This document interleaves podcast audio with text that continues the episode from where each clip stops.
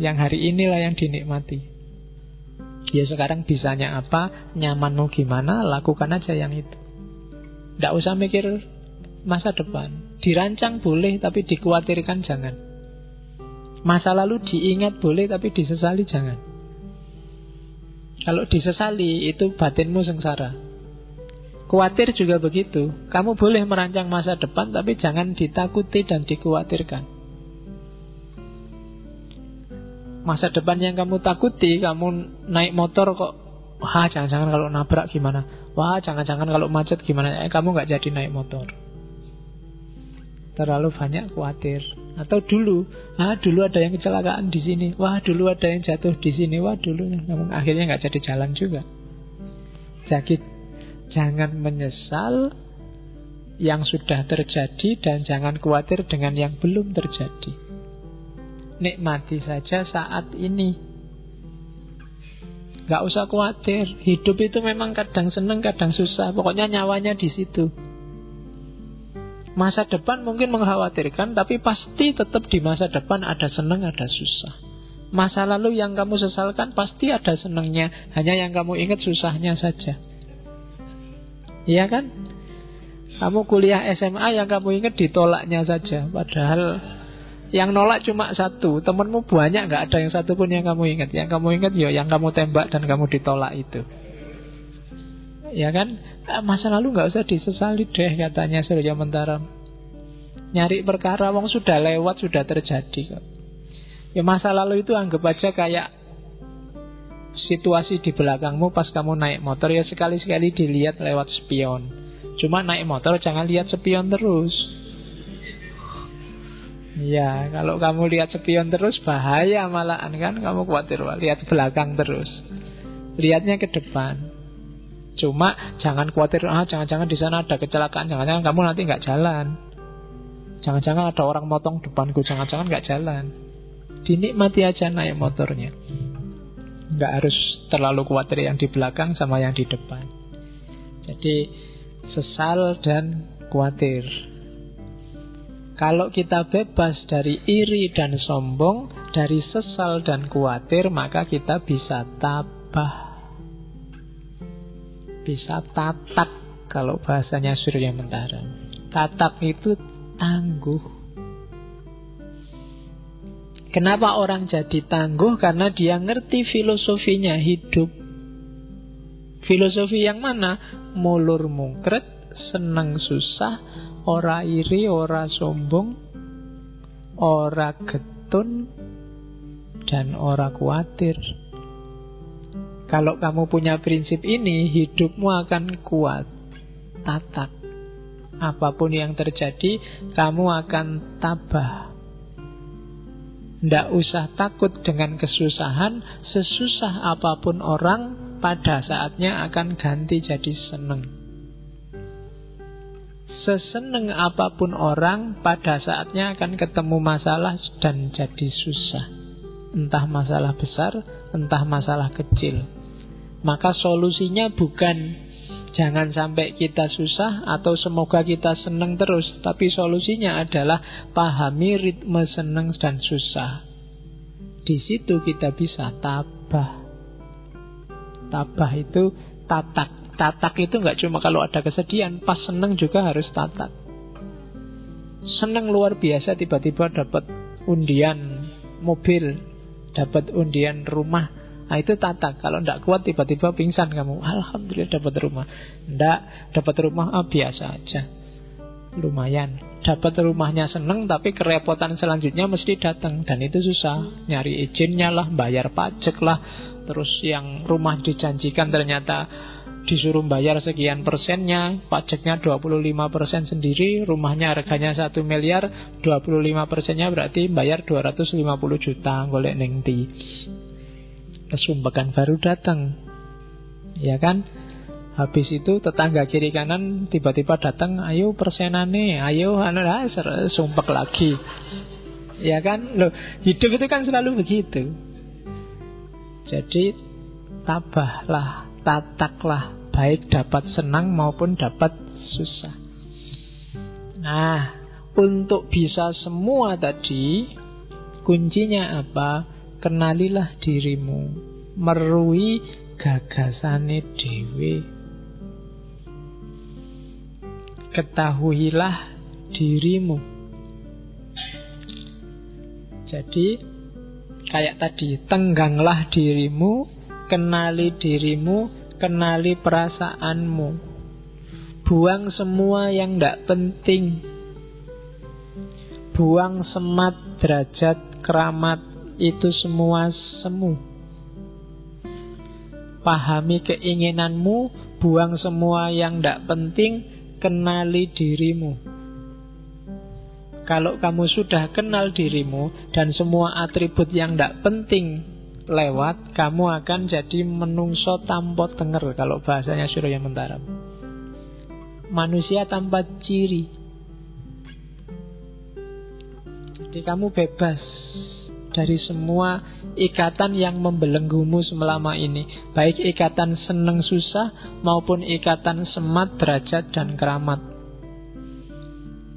Nyari harta iya karena kita butuh hidup, butuh fisik Tapi tidak tertipu dan terjerumus dalam semat. Nyari ilmu, nyari kemuliaan iya Tapi tidak tergila-gila oleh derajat Nyari status, nyari pangkat, iya, tapi tidak terpesona oleh keramat. Itu anggap aja baju yang sewaktu-waktu bisa ditanggalkan dan tidak penting. Toh tidak pakai baju kamu bisa hidup asal nggak dilihat orang lain. Iya kan kalau dilihat orang lain yang jadi problem. Nah, kalau bisa kayak gitu, maka kamu adalah manusia tanpa tenger. Kenapa manusia tanpa tenger? Karena semua tenger yang melekat padamu itu sifatnya artifisial, tidak penting. Namamu kan juga cuma simbol saja. Semua gelarmu kan juga simbol. Apakah kamu mahasiswa? Apakah kamu anak soleh? Apakah kamu takmir? Apakah kamu SAG, MAG, MSG? Iya. Kemarin ada diskusi apakah S2 itu gelarnya harus MA, MAG, apa MUD, apa MANU Tak usulkan gimana kalau MSG aja? Itu dahsyat loh MSG itu. Sedikit-dikit tapi dalam jumlah, banyak, jumlah banyak. Bisa bikin kacau metabolisme tubuhnya manusia. Nah, jadi kalau bisa tidak terikat oleh itu semua, maka kamu jadi manusia yang sejati, manusia yang tanpa tenger. Hmm. Kalau bahasanya Iqbal, manusia otentik. Itulah dirimu yang sejati, yang tidak tertipu oleh macam-macam, tidak terlalu banyak topeng. Semakin banyak topeng, semakin kamu berat. Misalnya, topengmu dulu hanya mahasiswa, sekarang ada tambahannya mahasiswa aktivis. Ada tambahan lagi mahasiswa aktivis yang kutu buku. Ada tambahan lagi mahasiswa aktivis yang kutu buku yang takmir. Wow. Ada Loh ya kan saya banyak topengnya semakin berat tugasmu semakin susah hidupmu. Maka ambil jarak dari semua topeng itu, kenali dirimu secara otentik. Jadilah manusia tanpa tenger. Apa ndak boleh Pak jadi mahasiswa aktivis, jadi mahasiswa takmir? Boleh. Tapi jangan anggap itu esensial, jangan anggap itu urgent dan penting. Itu semua sifatnya sementara, kayak seneng dan susah. Nah, maka dengan itu kamu akan jadi manusia tanpa tenger.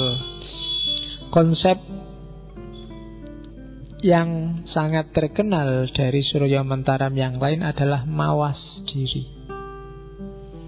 Mawas diri ini semacam pahami diri. Kuasai, kontrollah diri itu mawas diri. Jadi mawas itu memahami, menguasai dan mengontrol perjalanannya. Itu berarti kamu bisa mawas diri.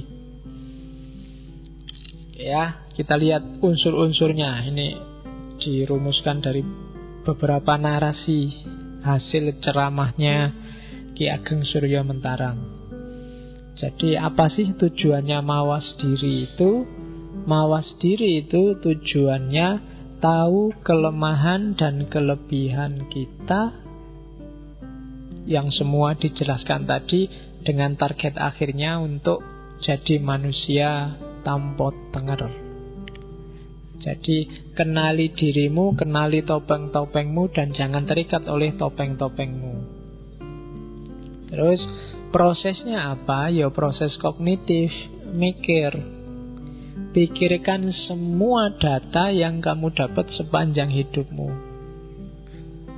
Jadi, hampir semua filosof tidak barat, tidak timur menganjurkan setiap orang untuk muhasabah, mikir tentang dirinya sendiri. Kalau ini saja tidak dilakukan, ya jangan mimpi jadi filosof. Ketika kalian sudah matok, Pak saya ingin hidup yang reflektif, ya berarti harus ada fase muhasabah dalam hidupmu. Entah formal, entah non formal. Ya non formal mungkin sambil malam-malam kamu mikir, sambil nonton sepak bola kamu mikir dirimu, sambil ngapain mikir dirimu. Itu namanya muhasabah. Atau ambil momen khusus, atau syukur-syukur kalau bisa ditulis. Siapa sih dirimu itu menurutmu? Jadi membaca dirimu menurut kamu sendiri. Nah, itu namanya muhasabah. Jadi ada proses kognitifnya. Apa yang dilakukan orang saat muhasabah? Yang pertama nyawang karep. Nyawang karep itu pahami keinginanmu, hasratmu. Apa saja sih targetmu? Itu nyawang karep. Yang kedua, mandu karep. Setelah kamu pahami keinginanmu, sekarang kontrollah keinginanmu. Jangan dilampiaskan sembarangan, diatur strateginya. Diatur mana yang layak dikarepi dan mana yang jangan dikarepi. Yang ketiga baru membebaskan diri dari karep boleh punya keinginan, tapi jangan disetir hidupmu oleh keinginan. Jangan diperbudak oleh keinginan. Apalagi keinginan-keinginan yang artifisial. Jadi hidup jangan dirajai oleh keinginan semata. Itu sebenarnya yang mati-matian diperjuangkan oleh para filosof, khususnya filosof moral dan agama untuk biar orang tidak disetir oleh keinginannya yang sembarangan. Jadi agama, akhlak, moral, filsafat itu datang untuk ngajari manusia sampai di mana batas-batas keinginan boleh dia lampiaskan. Karena kalau tanpa itu, kalau kamu bebas saja mikir keinginan, mungkin keinginanmu tidak karu-karuan dan dunia ini rusak. Manusia itu kan bebas hakikatnya dan dia boleh ingin apa saja kalau cuma ingin lo ya. Cuma sumbernya dunia ini damai, tentram, apa kacau itu keinginanmu. Dari keinginan muncul perbuatan, maka pertama-tama kontrollah keinginan dan jangan diperbudak oleh keinginan. Itu mawas diri. Dan dari situlah, yaitu bahasanya strategi orang akan naik kelas, naik level. Ada gradasinya untuk menuju manusia yang tanpa ciri tadi. Gradasi pertama kalau istilahnya Surya Mentaram, manusia paling awal itu juru catat. Juru catat itu kalau bahasanya Mula Sadra para filosof Muslim biasanya juru catat ini kayak tumbuhan jiwa tumbuhan bayi itu juru catat. Dikasih apa aja masuk, kayak tumbuhan. Pasif cuma bisa menerima apa saja. Itu level manusia paling awal. Jadi kayak orang juru catat, juru catat itu didikte aja. Anak kecil balita itu kan didikte aja dia jalan sesuai pendikteannya. Naik makom kedua catatan. Catatan itu kayak jiwa binatang.